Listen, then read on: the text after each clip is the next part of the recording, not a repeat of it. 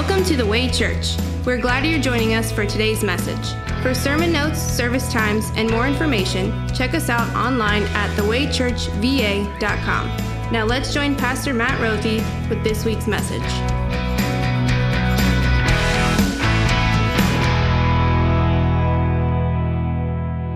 Our sermon lesson this morning comes from John chapter 1. Verses 29 through 42 is gonna be the focus for our sermon today. Here, the Apostle John continues the narrative of Jesus' life, and as Jesus' life comes into contact with his cousin, the prophet John the Baptist. What you're going to notice in this lesson today and the continuation of John, our next lesson, is this historical account reveals consecutive days of what's happening in the early ministry of Jesus Christ. Two paragraphs here are going to start the next day and then the next day. This is John chapter 1, beginning at verse 29. The next day, John saw Jesus coming toward him and said, Look, the Lamb of God who takes away the sin of the world. This is the one I meant when I said, A man who comes after me has surpassed me because he was before me. I myself did not know him, but the reason I came baptizing with water was that he might be revealed to Israel. Then John gave this testimony. I saw the Spirit come down from heaven as a dove and remain on him. And I myself did not know him, but the one who sent me to baptize with water told me, The man on whom you see the Spirit come down and remain is the one who will baptize with the Holy, you will baptize with the Holy Spirit. I have seen and I testify that this is God's chosen one. The next day, John was there again with two of his disciples when he saw Jesus passing by, he said, Look, the Lamb of God. When the two disciples heard him say this, they followed Jesus. Turning around, Jesus saw them following and asked, What do you want? They said, Rabbi, which means teacher, where are you staying? Come, he replied, and you will see. So they went and saw where he was staying, and they spent the day with him. It was about four in the afternoon. Andrew, Simon Peter's brother, was one of the two who heard what John the Baptist had said and who had followed Jesus. The first thing Andrew did was to find his brother Simon and tell him, We have found the Messiah, that is the Christ, and he brought him to Jesus. Jesus looked at him and said, You are Simon, son of John. You will be called Cephas, which, when translated, is Peter. This is the gospel of your Lord. You may be seated.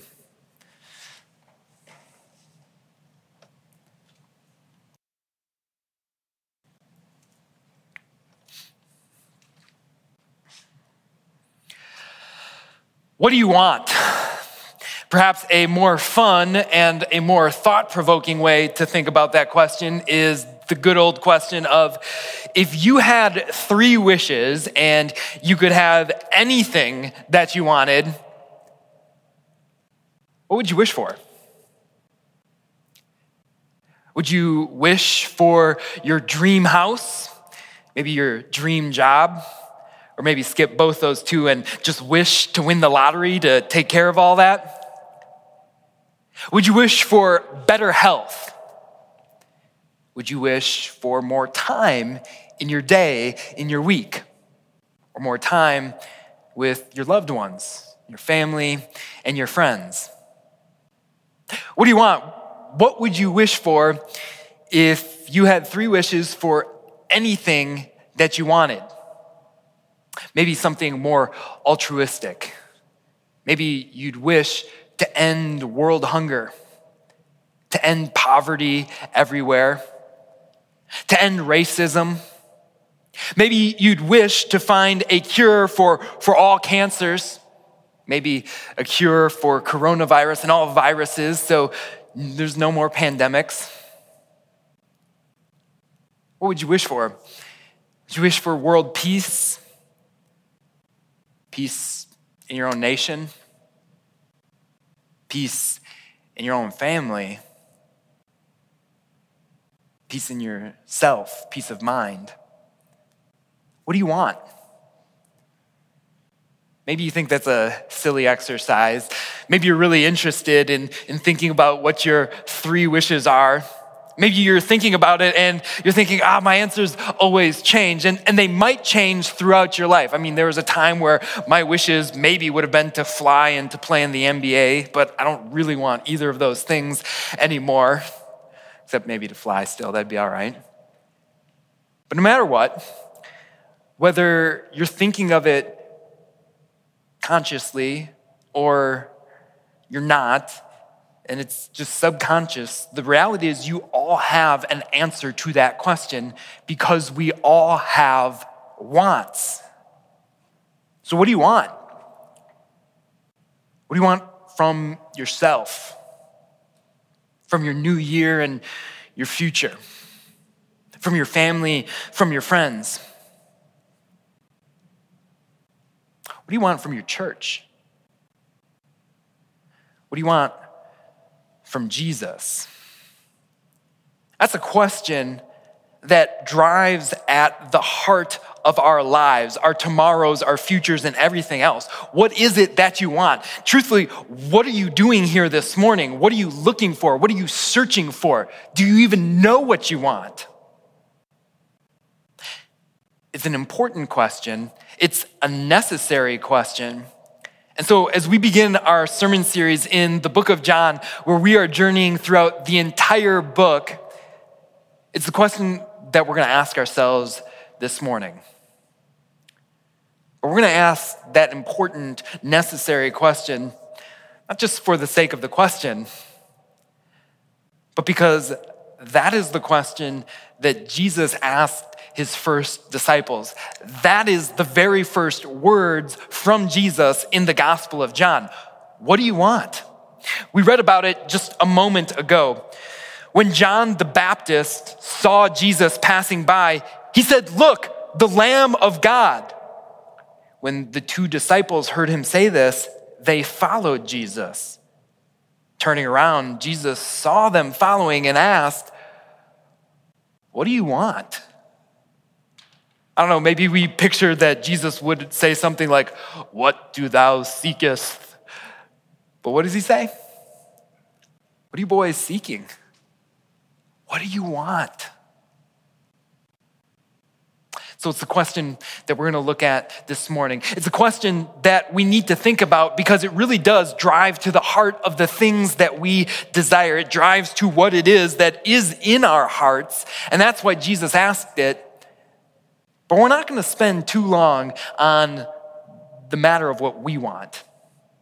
Because the truth is that what we want from Jesus may be different than what Jesus gives us.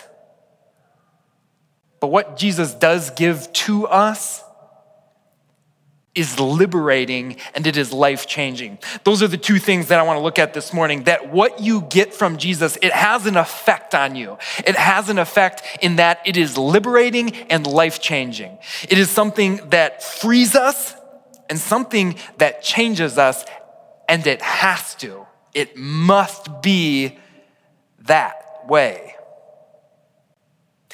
If what we get from Jesus is not liberating and is not life changing, well, then we're not looking at, we're not beholding the real Jesus. Let me explain that.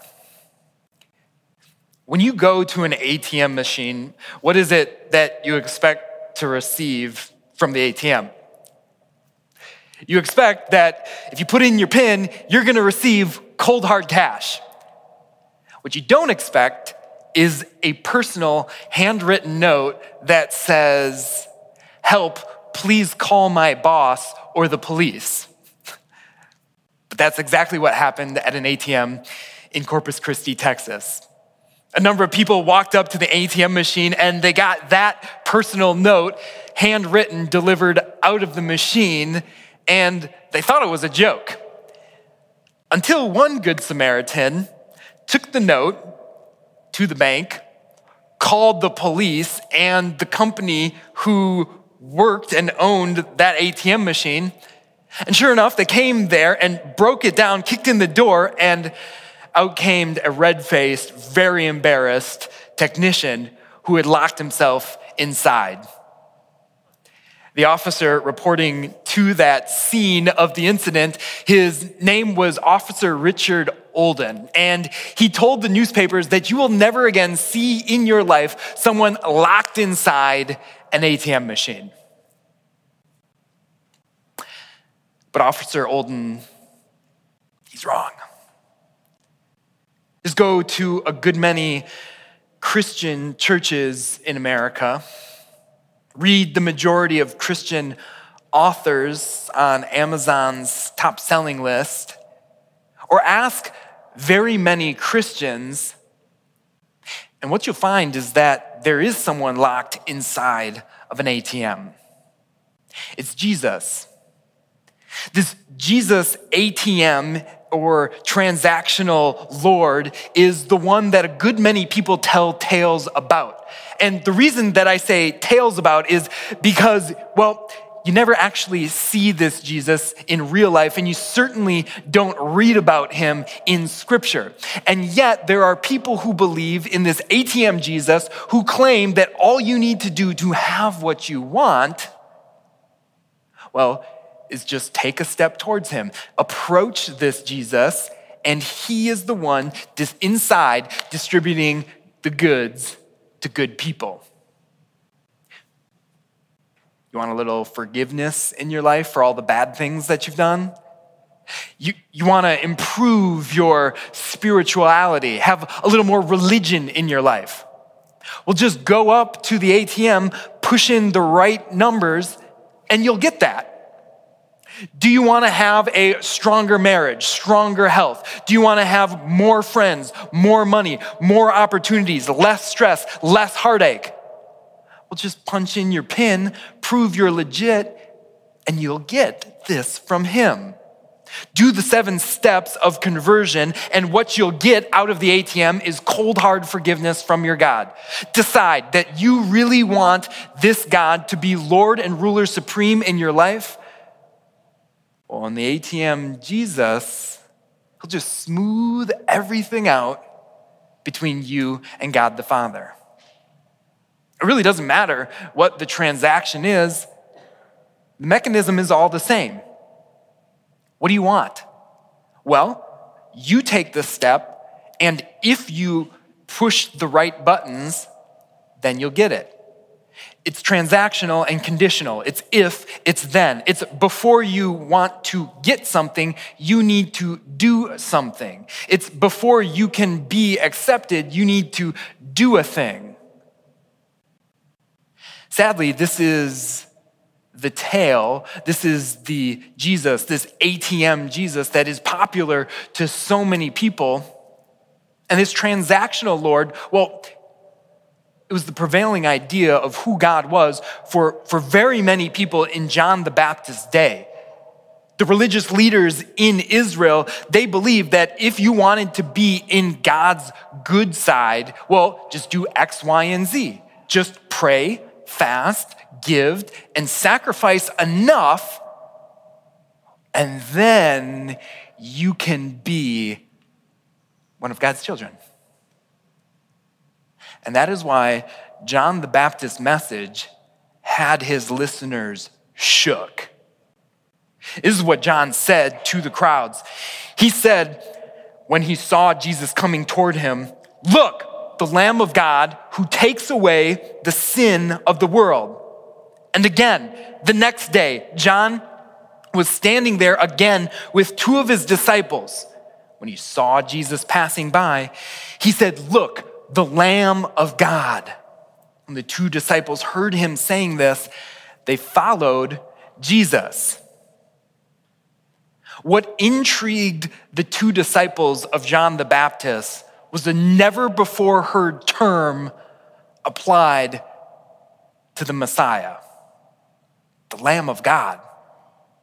It was a name for Jesus, a term pointing to Jesus that these disciples had never heard, but it immediately made an impact on them, and they were intensely intrigued. Why?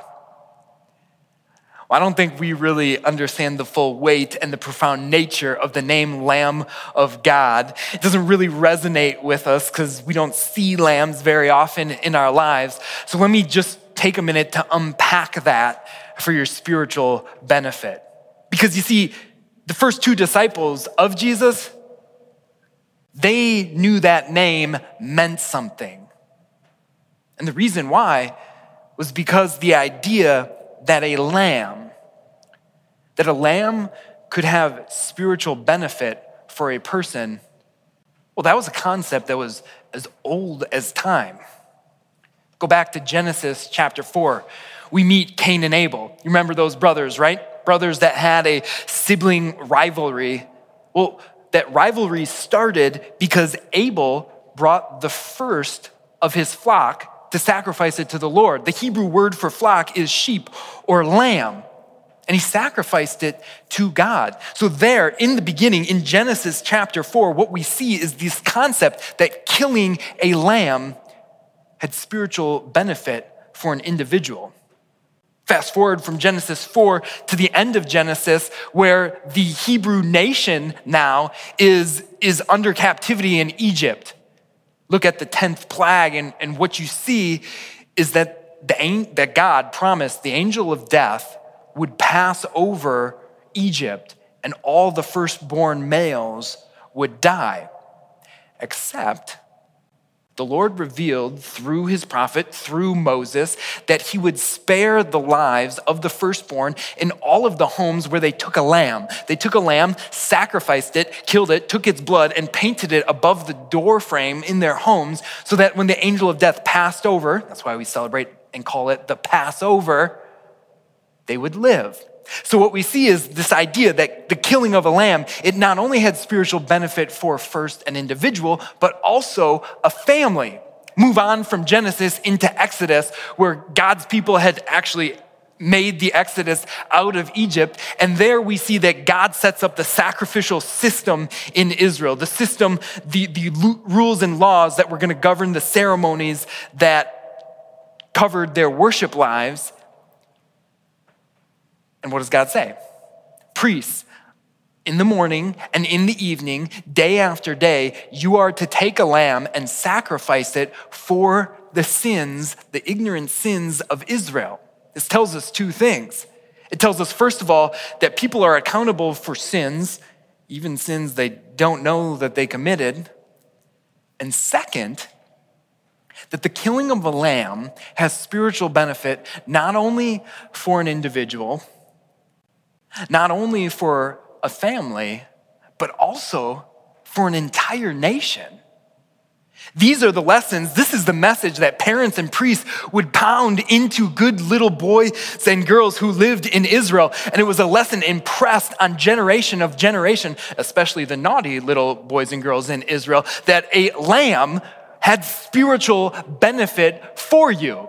One Bible commentator said that the prevailing question that summarizes the entire Old Testament is this Where's the lamb? So, are you starting to see why John's message had such an impact on those who are listening to him? Look, the Lamb of God who takes away the sin of the what? Not just the family, not just the individual, not the nation, but the sins of the world. Look, the Lamb of God who takes away your sins, my sins forever. And how was he able to do this? Well, John the Baptist tells us this as well. He says this in verse 32. He said, I saw the Spirit descend from heaven like a dove, and it remained on him. I myself did not know him, but he who sent me to baptize with water said to me, He on whom you see the Spirit descend and remain, this is he who baptizes with the Holy Spirit. And I have seen and I have borne witness that this is the Son of God. How was it that this lamb could take away the sin of the world? It's because what dripped from the cross between heaven and earth was not the blood of the lamb, a lamb. It was not the blood of only a person. This was the blood of God, the Son of God, true God, yet true man, who was the Lamb of God who took away the sins of the whole world. Look, this Lamb of God took away the whole world's sins. And so if you're a part of that, that means your sin. And it wasn't just plural sins. Did you catch that? Look, the Lamb of God who takes away the singular sin of the world. All other sacrifices, all other lambs covered the sins between point A and point B. It's why the Passover was celebrated year after year. It's why the priests offered a sacrifice at morning and at dusk each and every day, day after day. But this one, all sin of all the world, was lumped together on him for every man, woman, and child. I mean, what is it that you want? What more could you want? Jesus didn't come to be some genie in a bottle who offers three wishes. He didn't come to end world hunger, to end crime everywhere. Jesus didn't come to give you a stronger health, to give you stronger relationships in your life. Jesus didn't come for these things. Look, he came to give you, or rather to take from you something to take your sin and give you everything that is His. Oftentimes, what we want from Jesus, well, it may not be what we get from Him, but it is something that has a liberating effect on you. Jesus is not a transactional Lord. He is the sacrificial lamb all the lambs of the Old Testament, they were not made in such a way, or God didn't design this system so that you would have some kind of transaction take place where you sin, you offer this lamb. No, all of those lambs were sacrificial. They were to point you to the one sacrificial lamb who came for you and didn't ask anything of you, didn't make you commit, didn't make you follow seven steps before you gave, he gave you his love, but he came for you and completely and wholly took away all of your sins and gave you all of his forgiveness and all of his love. What do you want? What more do you want from him? This Jesus came and he took your sins, and it has a liberating effect on you and me. Look, it's often not the sins. In fact, it never is the sins that we commit in ignorance that bother us. We don't know we did them. Very rarely is it the sins that, well, we committed this morning or yesterday morning that really weigh on us. But it's the sins. The sins that you can't forget, that you did last week or month or, maybe, maybe even years ago that weigh on you. It's those sins that feel like the weight of the world crushing on you that make you feel like you're in a prison of guilt and shame and there's no escape. It's those sins that don't let you feel like you're free in Christ that his gospel, that his message has a liberating effect on you.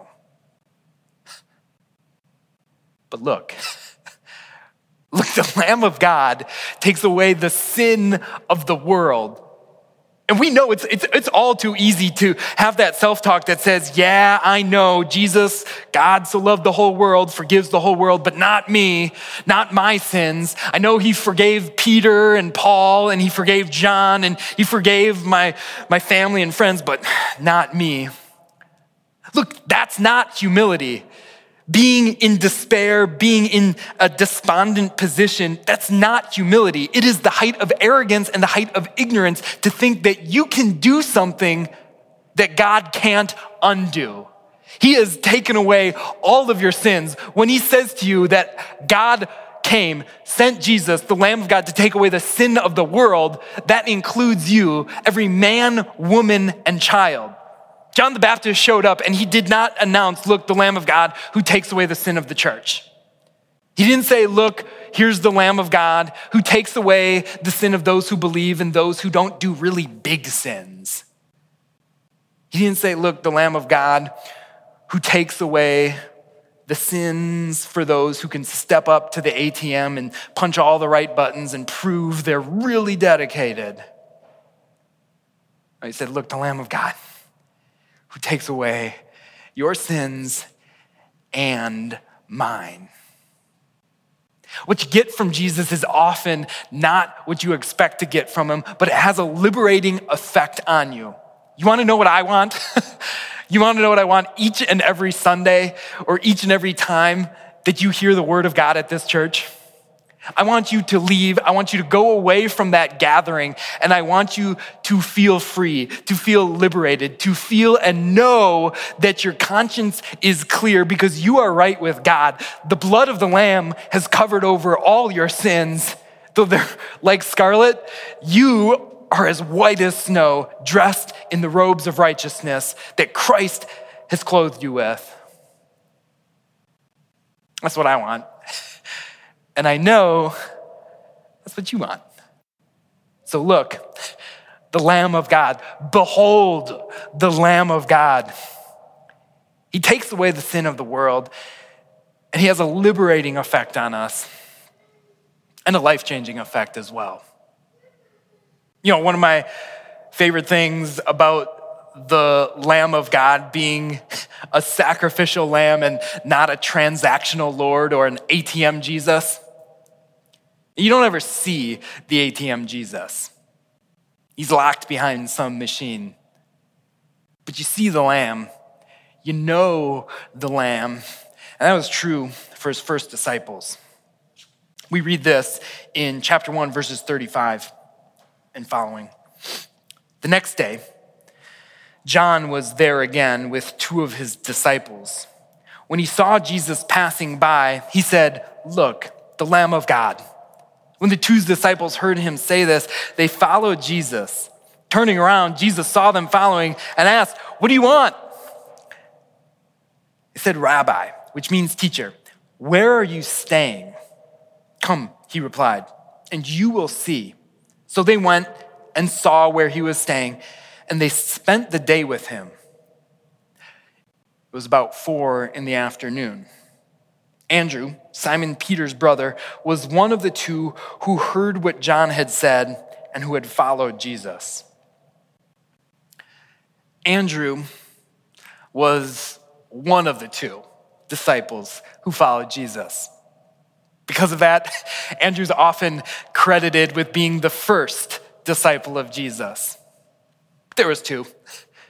You want to know who the other one was? It was the disciple whom Jesus loved. It was John. And we know this because John wrote this book, and he doesn't refer to himself in this book, but he reveals a lot of details that says, that was me.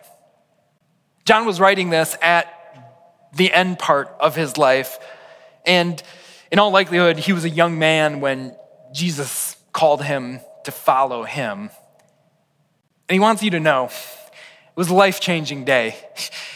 I remember what time it was, John says. It, it was four in the afternoon when I beheld the Lamb of God who took away my sins. And it wasn't what I expected to get from him, but John's saying it, it had a, a life changing effect on me. Did you notice that? Jesus asked his disciples the question, What do you want? You notice what their reply was? They answered Jesus' question with a question. They said, Where are you staying? In Jesus' day, in that time, if, if you wanted to enter into a, a formal relationship with a rabbi or a, a teacher, a religious expert, what, what you would do is change your life. You would go to where they were going and you would find out where they lived. And if you wanted them to teach you everything that they knew about God, about scriptures, about life, well, you'd go live where they lived or stay where they were staying. And, and so when John and Andrew asked that question, Rabbi, where are you staying? Eh, they're not dismissing his question of, of what do you want. They're answering it. They're answering it in a faith filled and amazing way. They're saying, Lord, we want to know more about you. We believe that you are the Lamb of God who has taken away our sins. So, what, what do we want? Well, we want everything that you have. We want to know everything that well, you know, and we want to know everything about you. We don't want to be just your fans, we want to be your followers. What they got from Jesus, the Lamb of God, it, it had a life changing effect on them. And it can on you too. I want to illustrate it in, in this way, maybe. This past week, I met a mutual friend of another friend of mine, and we got to talking about life and, and, and family. And he said, Hey, my, my dad's from Milwaukee, Wisconsin. And I said, well, No way. That's where my father's from and, and lives right now. My new friend stopped and he said, Wait a second. Are you a Green Bay Packer fan? I answered affirmatively, yes, yes, I am. And, and what followed in that conversation was, well, he and I proving to one another that we were definitely fans. We talked about this season and past seasons. We talked about players and their statistics. We talked about the playoffs. We talked about the Super Bowl. We talked about past Super Bowls and we talked about our odds at winning this Super Bowl. Anyone who is listening to that conversation would have known beyond a shadow of doubt here are two Packer fans. But the topic that filled the majority of our conversation was how much we are fans of the Packers head coach.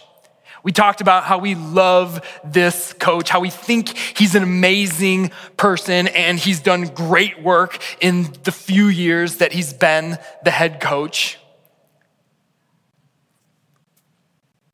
But you don't want to know what would happen if my new friend and I went to Green Bay, Wisconsin, and went to a game at Lambeau Field. We'd sit in the stands.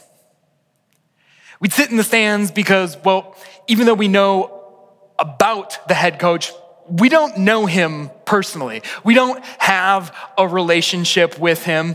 We're not really followers of him. We're just fans. We just overlap our lives with him for a few hours on Sunday afternoons.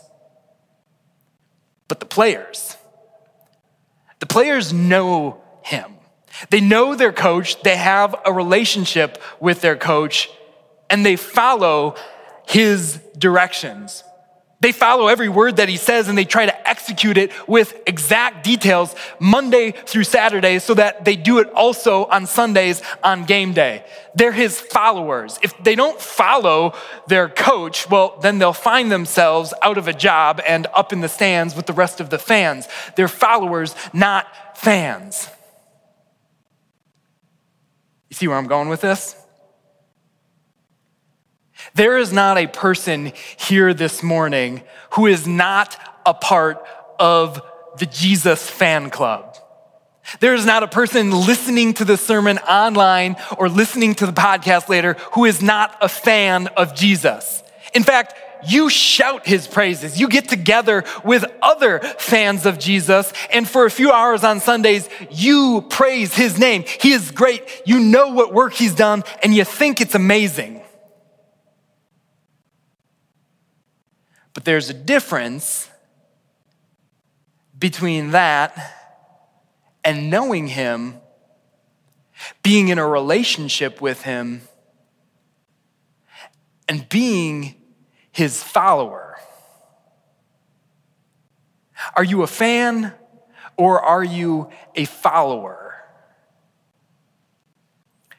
Jesus asked his disciples, his first disciples, John and Andrew, What do you want? And their response was that we want to be your followers. He asks us the same question as well. And hear me, hear me clearly on this.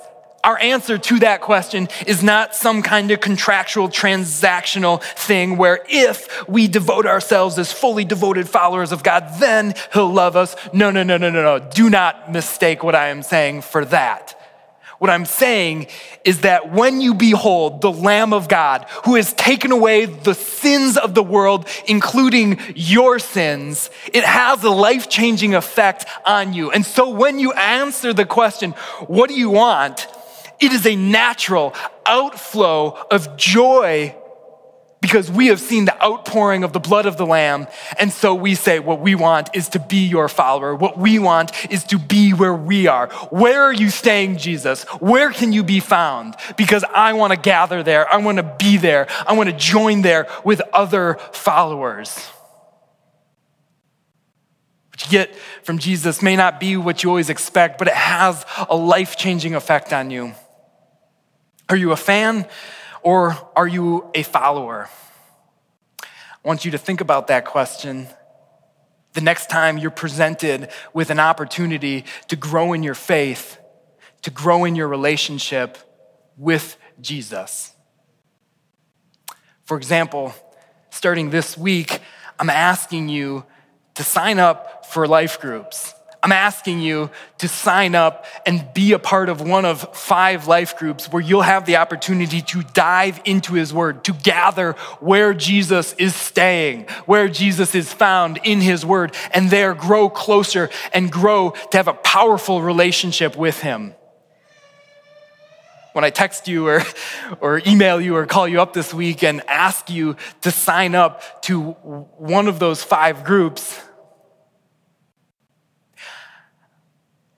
how you answer that question will show me and, and show yourself if you're a fan or if you're a follower. When one of the life group leaders texts you and says, Hey, would, would you join me for about an hour on Tuesday nights? And you say, Oh my goodness, taking an hour out of my busy Tuesday night and my busy life. Yes, yes, that's really what they're asking you. You see, because when you behold the Lamb, what it has on you is an effect. An effect that is liberating and life changing. Might not be what you expect, but more importantly than asking whether or not you're a fan or a follower, ask yourself this if Jesus is the Lamb of God who has taken away your sins, which do you want to be? The Lamb of God is not an ATM Jesus or a transactional Lord. He is the sacrificial lamb, and that means he is near you. He is near you in his word. He is near you wherever two or three gather together around his word. And that means that that your Jesus is, is one you can see, is one that you can behold. He's not hidden behind some ATM machine. That means that your Jesus is the Lamb who is smiling ear to ear next to you, laughing you, loving, laughing with you, and loving you, and giving you all of his grace. Grace on top of grace, grace in place of grace, grace and then more grace. And why? It's not because you committed it's not because you decided that you're going to step up and take the first step and punch in all the right numbers, do all the right things. You want to know why? It's because of what Jesus wants. You, his beloved. Amen.